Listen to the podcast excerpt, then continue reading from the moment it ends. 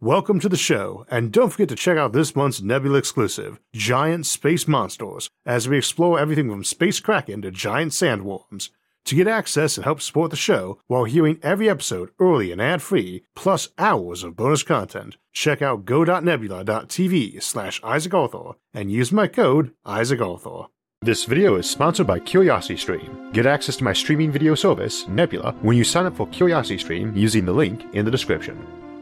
One day, strangers from a strange land may come to our world, and it is entirely possible they'll come as friends or conquerors, bearing guns or gifts or seeking sanctuary. The tricky part will be figuring out which is which.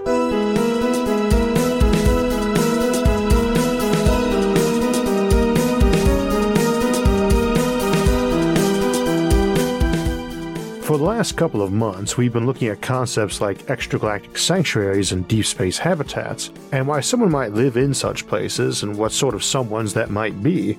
And it reminded me of a common staple in science fiction. Rather than aliens coming to meet us or conquer us, they're actually refugees looking for a place to live. The sci fi film District 9 looks at the notion of an alien ship landing in South Africa in 1982 in an alternate past.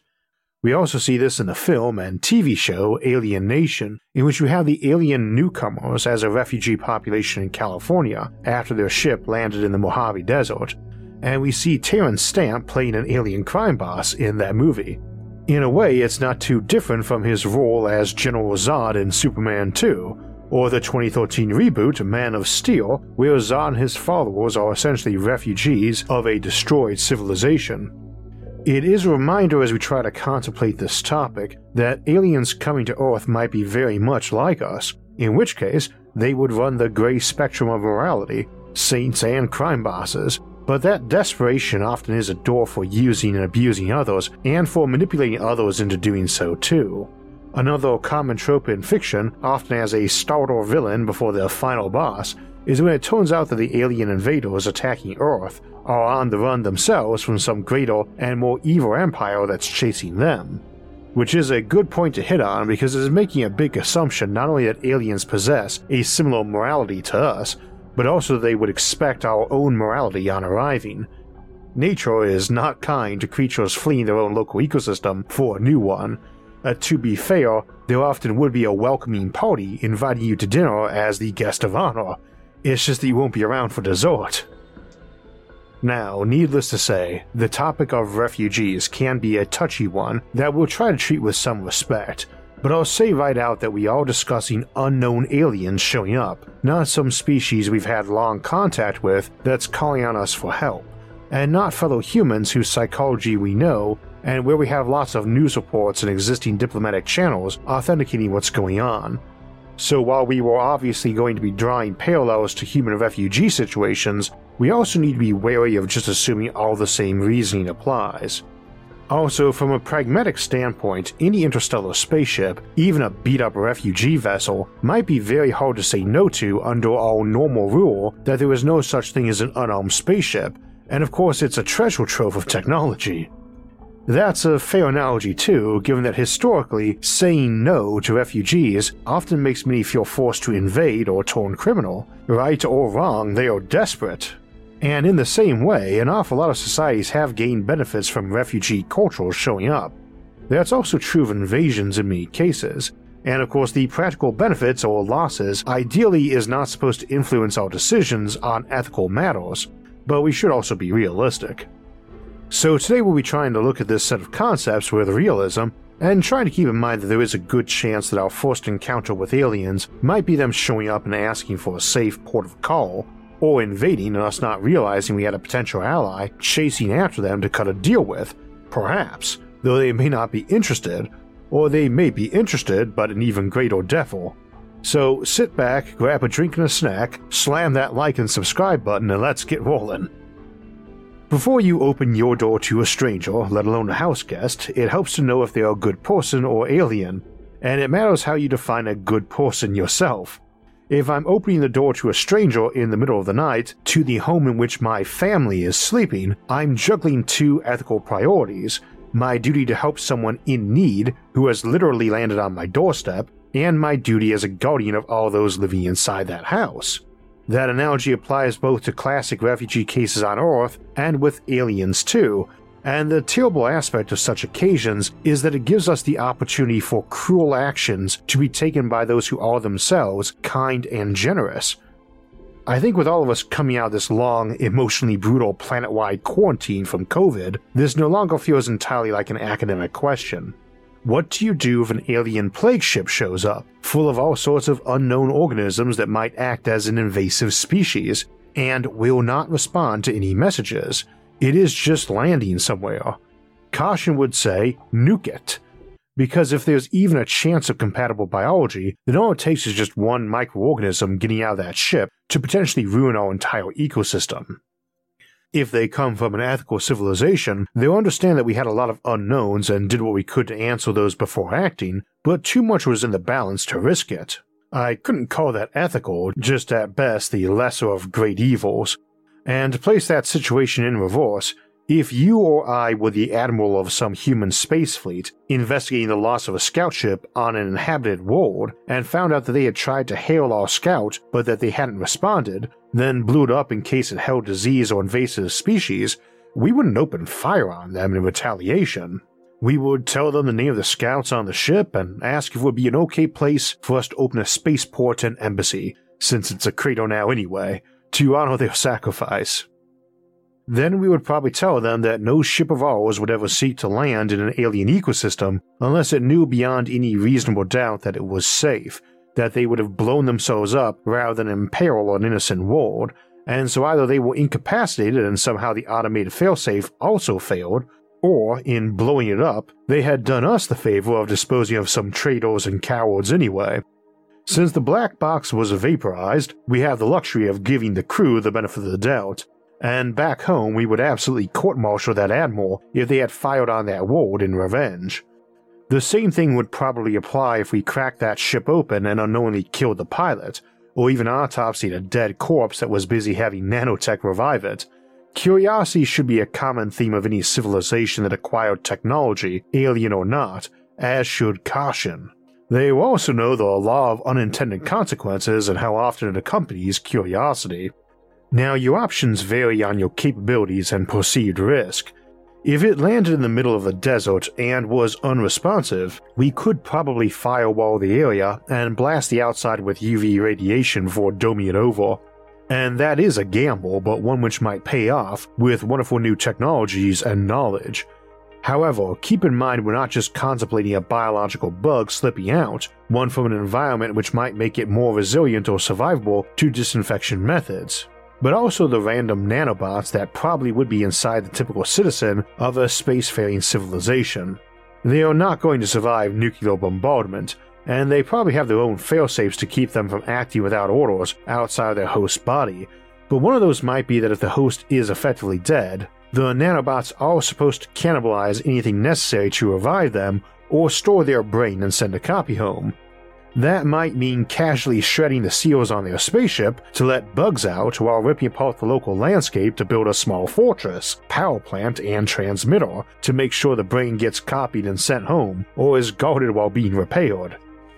On our end, we are hoping that they took a lot of safeguards to protect locals, and they would not hold it against us if we didn't take that on faith. Odds are, they get the concept of stranger danger it should be very common for any critter that clawed its way up Darwin's ladder, and if they still opt to be hostile when they find out, well, odds are good they aren't the sorts to take precautions with the safety of unknown aliens in mind, or the sorts you would ever have a friendly relationship with anyway. We don't know if aliens would have anything like the same morality we do, and you can make a pretty good argument that a strictly Darwinian morality is not morality at all, not more than anarchy is a form of government, of course, there's a lot of versions of governance that take up the name anarchy, like anarcho capitalism or anarcho socialism, so it probably wouldn't be surprising to see official moral systems drawing on Darwinism as their bedrock. And an ethical system need not be perfectly logically consistent anyway. In this case, this presumably is the idea that nature itself has a built in morality. Now, that's not new, it's just that when we discuss natural rights and fundamental good or evil, historically, everyone took for given that there was an underlying divine good and evil, and the word nature did not imply random chaos. Rather, nature was the opposite of chaos, and anyone using the term prior to maybe the 19th century was assuming a someone or something had designed nature and either knew what was fundamentally right and wrong, or actually was itself what was fundamentally right. Or sometimes was perhaps the equal but opposite personality or force like Ahriman or Yin and Yang, that these things were fundamental and true, and that therefore, while there can be exceptions or mitigations, things like murder, theft, or profanity were fundamentally wrong, not locally wrong or dependent on whether humans believed they were wrong or not. This concept of natural rights, or fundamental right and wrong, or an ethical universe, is why most legal systems of modern times might allow a democratic vote on most things, but not on if it's okay to murder people or take their stuff. It is assumed that democracy does not actually determine what is or is not ethical, just that the will of the people is often a good means of discovering what is right or wrong, as some philosopher kings might be. Incidentally, I'm compressing and oversimplifying the topic, though hopefully without distorting it. Still, I'd encourage folks to read or watch more on these topics. Lots of stimulating thoughts and debate. I'm a physicist, not a philosopher, so not super qualified to delve into it. Now, why am I pounding on this point then? Well, because if you see a ship full of refugees approaching your planet, it helps to have an ethical reason not to shoot them down because there are a lot of logical reasons to do so, especially on first glance, and it really helps to know if there's any chance whatsoever that their ethical system matches ours on some key points, and it matters a lot if you believe there are fundamental rights and wrongs. We can argue that any civilization must have some sort of rules against murder or theft, but if that's just their own internal regulation that keeps their societal machine running, that they don't believe right and wrong are fundamental to the universe, then we have no expectation they would feel it applied to us any more than thinking someone who follows the rules of a board game or sports game lives those same rules out when not playing. There's definitely room for cognitive dissonance on things like this. Almost everyone will say they believe murder is truly wrong, and they mean it too. At a gut and visceral level, certain crimes are repugnant to us. That law is written on every heart, either by divine agency or evolutionary processes for maintaining species survival for highly social animals.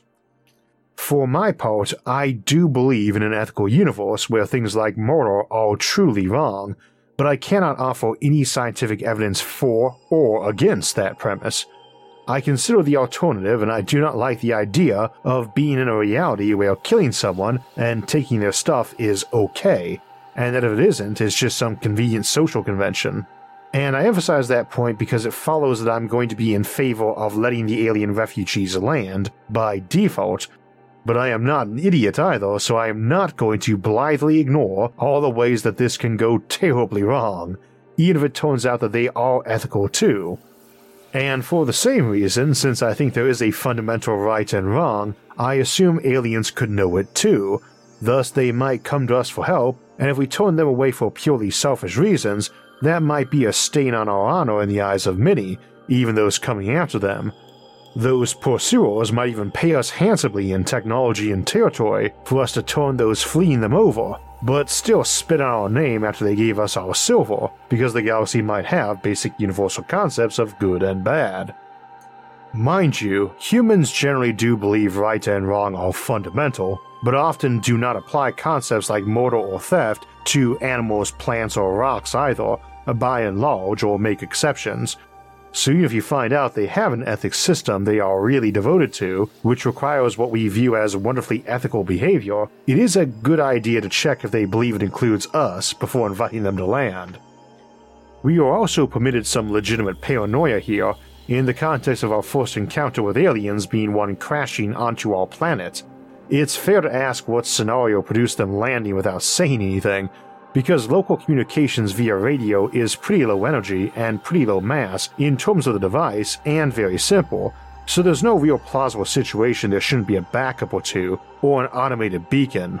And the episode may draw on science fiction for inspiration, but we're talking about reality here. Your backup and backup's backup are not likely to fail very often that would imply sabotage, and for that matter, we generally assume interstellar starships are not designed for landing on planets, or successfully crashing on them either, especially when critically damaged, which is implied if all their comms are down and have been during the long approach to the planet from deep space. Otherwise, they should have plenty of attention and time to spare to notice the comms were down and fix them.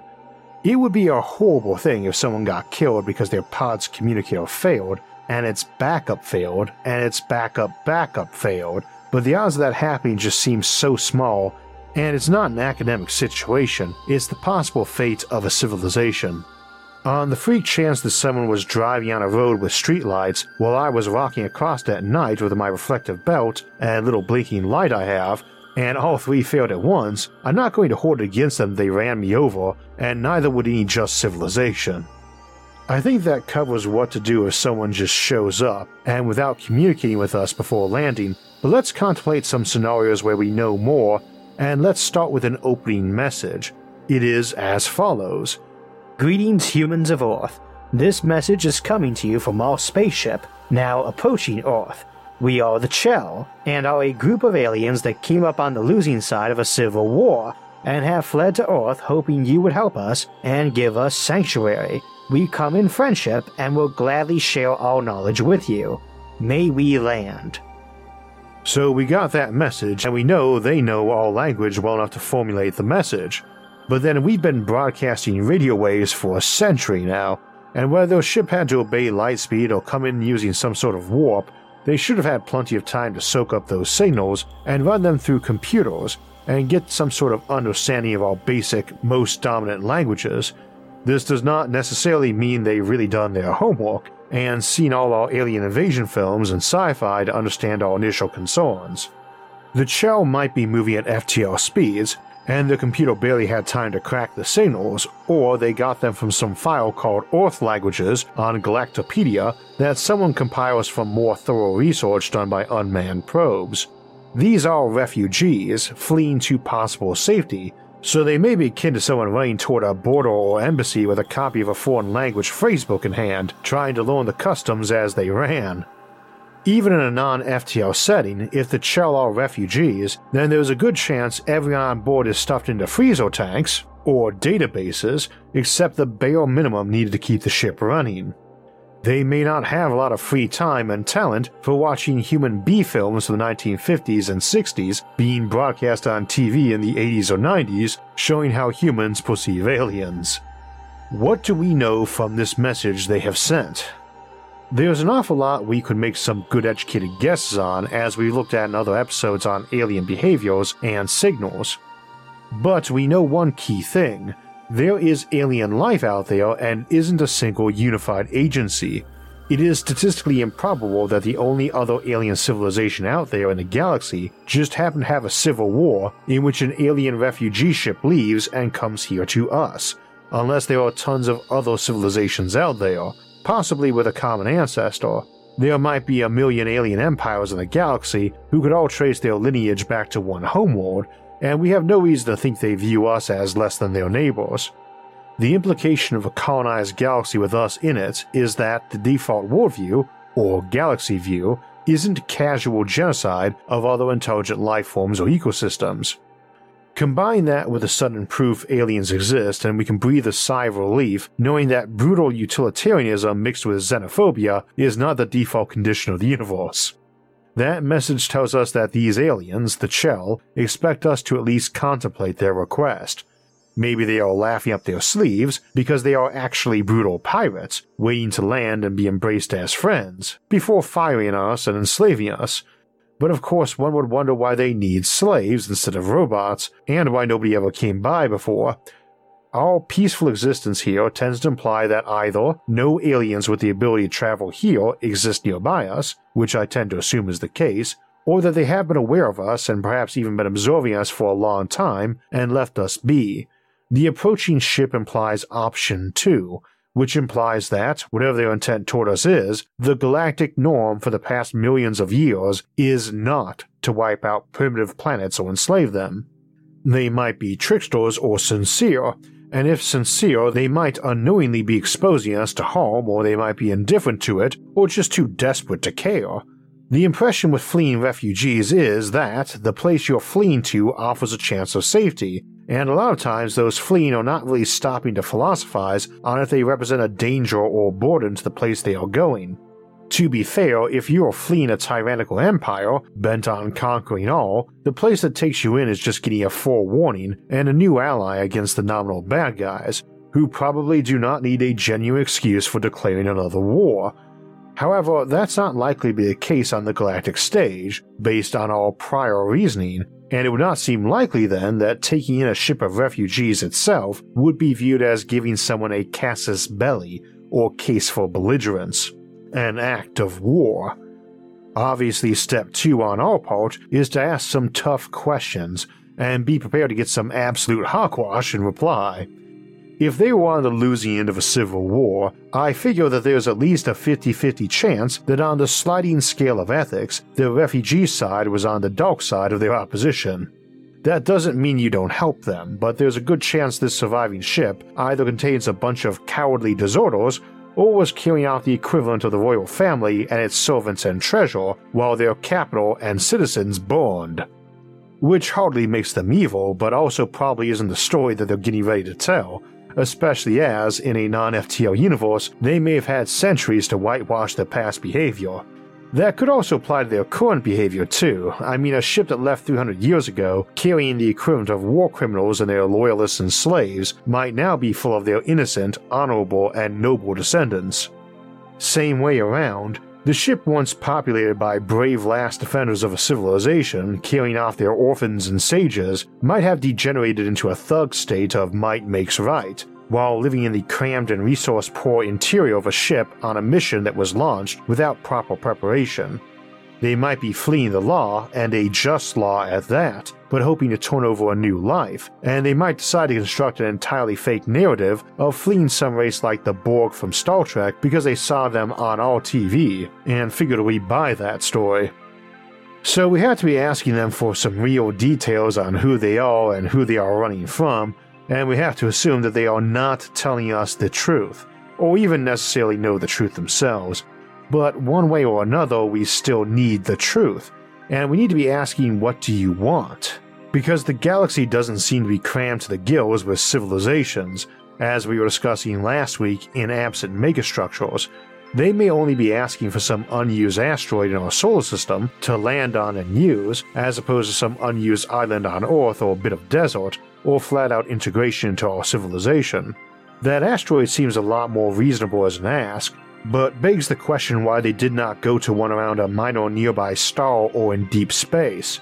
Any longtime watcher of the show knows such places are as likely to be a comfortable home or a refueling stopover for a high tech community as a planet is, Unlike General Zod from Man of Steel, who had a terraforming machine and felt obliged to use it on Earth instead of Mars or Venus, we can assume that someone will point out that Earth itself is not really an optimal place for them to be setting up a version 2.0 on, and some perfectly good rock they could smash up and build a cylinder habitat out of would be much more suitable, and they could do the job both faster and better.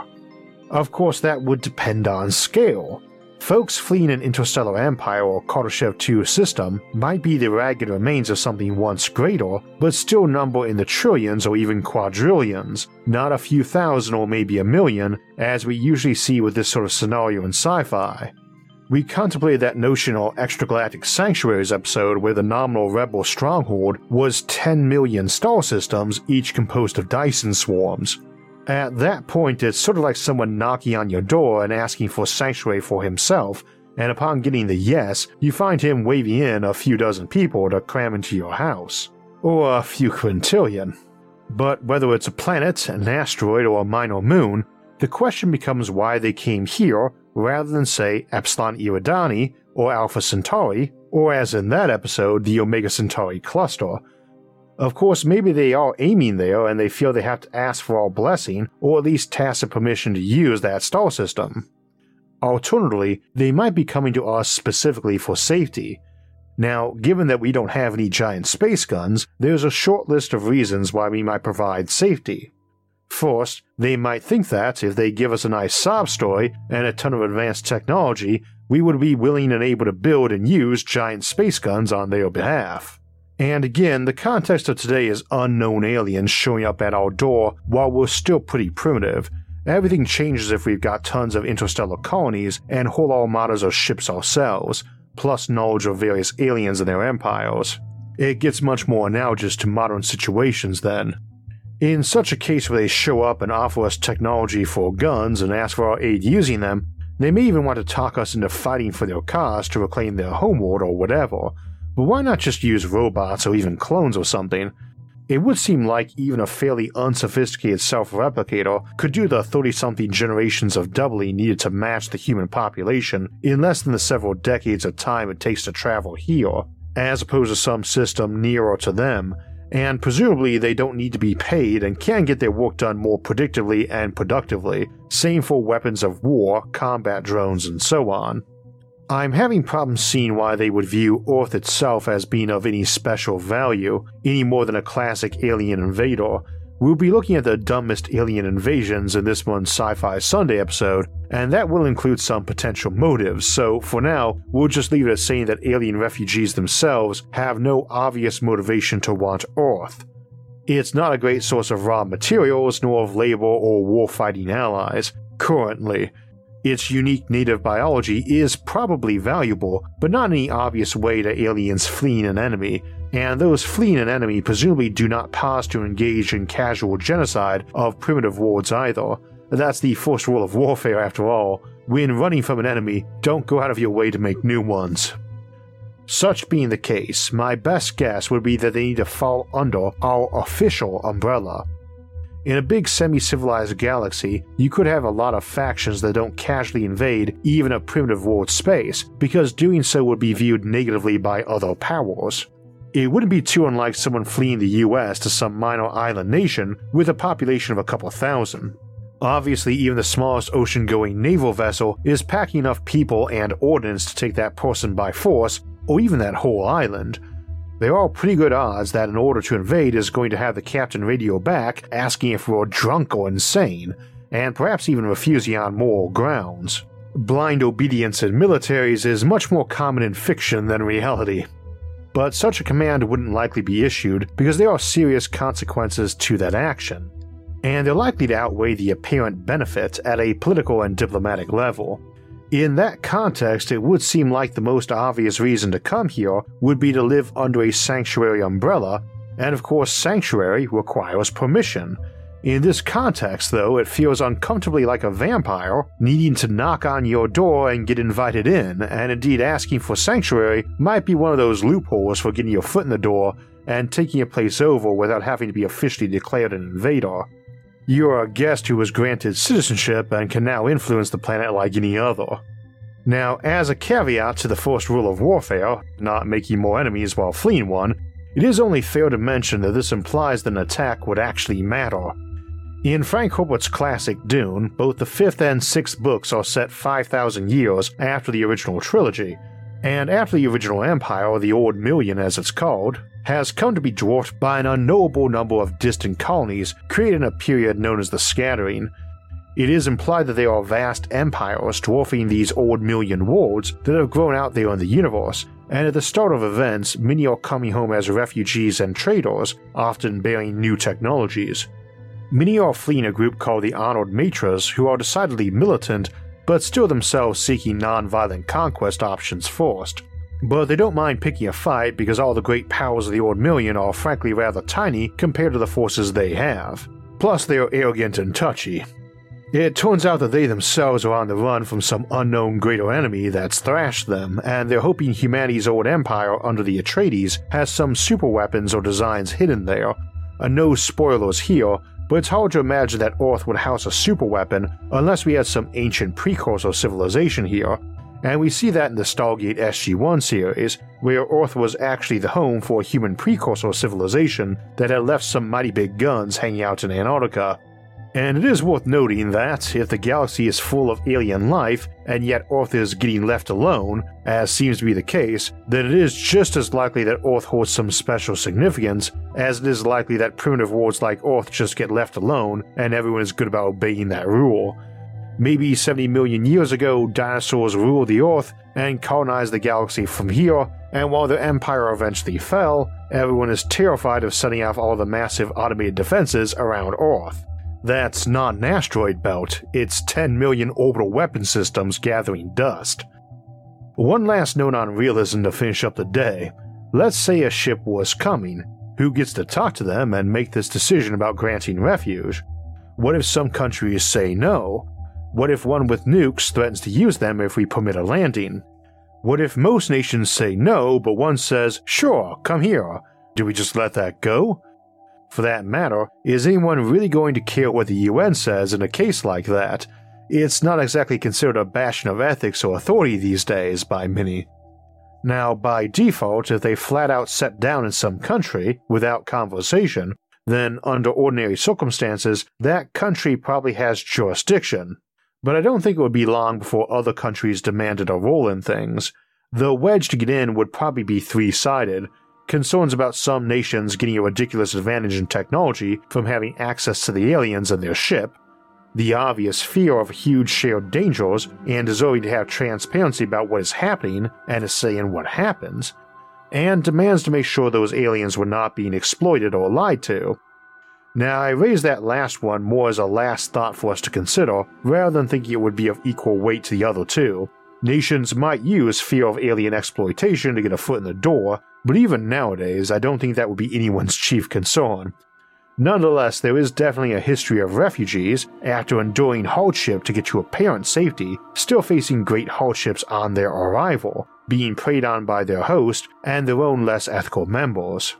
I'd like to think we've gotten better about that as our civilization has aged, even if there's still a lot of room to grow.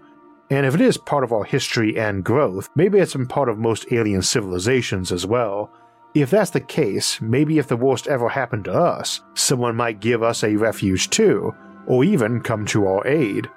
I don't think the right question to be asking a refugee before offering help is what they have done to deserve our help, but it's probably not a bad idea for a civilization to ask itself what it has done to deserve help, should it ever need it, and if maybe plotting a course to salvation should include some internal journeys, not just those of space and time.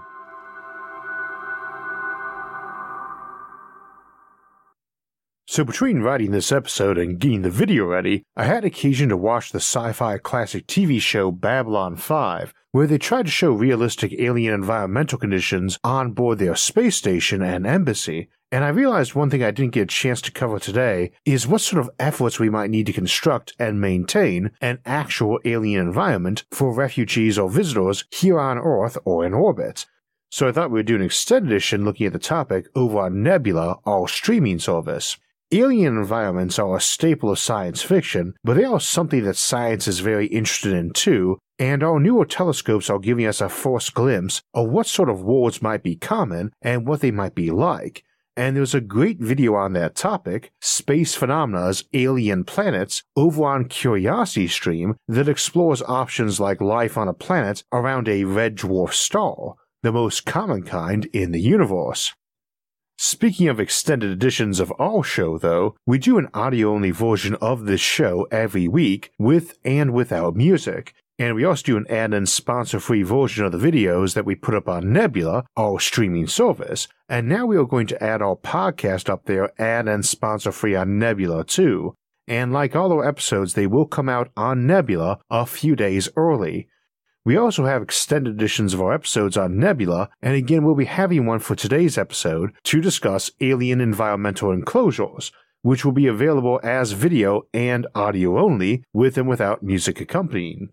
Now, if you didn't know, Nebula is our streaming service where you can catch all those extended editions of our show, some Nebula exclusives like Planets vs. Megastructures and the Coexistence with Aliens series, and now our audio only versions of the show ad free and all of our new episodes, video or audio, come out there a couple days early and without ads or sponsors. Nebula is also home to an ever growing number of content creators and is the largest creator owned streaming service out there, making it a great way to help support some of your favorite channels while getting ad free content and bonus material. Now, you can subscribe to Nebula all by itself, but we have also partnered up with CuriosityStream, the home of thousands of great educational videos on amazing topics like alien planets. That lets us offer Nebula for free as a bonus if you sign up for CuriosityStream using the link in our episode description. That lets you see the amazing content on CuriosityStream and Nebula for less than $15 a year. Just use the link in the episode's description. So, next week we'll be talking about possible doomsday technologies that might cause a civilization to become refugees or even wipe them out entirely, and we will explore such technological time bombs as a possible Fermi paradox solution. One example of that would be a technology that literally wipes your civilization out backwards in time, and we will be exploring that and other dangerous and weaponized uses of time travel in two weeks, and how those function inside of various temporal models like alternate timelines. Before that, though, we have another Alien Civilizations episode coming up next weekend for our monthly Sci Fi Sunday episode, Dumbest Alien Invasions, where we'll examine the weirdest attempts and motives in fiction to invade Earth. Then in three weeks, we'll ask what humanity's first space settlement will be like and where it will be in orbit, on the moon or Mars or somewhere else. Then we'll close the month out with our live stream Q&A on Sunday, August 28th at 4 p.m. Eastern Time, where we take your questions from the chat and answer them live. If you want alerts when those and other episodes come out, don't forget to subscribe to the channel and hit the notifications bell. And if you enjoyed today's episode and would like to help support future episodes, please visit our website, isaacarthur.net, for ways to donate, or become a show patron over at Patreon. Those and other options, like our awesome social media forums for discussing futuristic concepts, can be found in the links in the description. Until next time, thanks for watching and have a great week.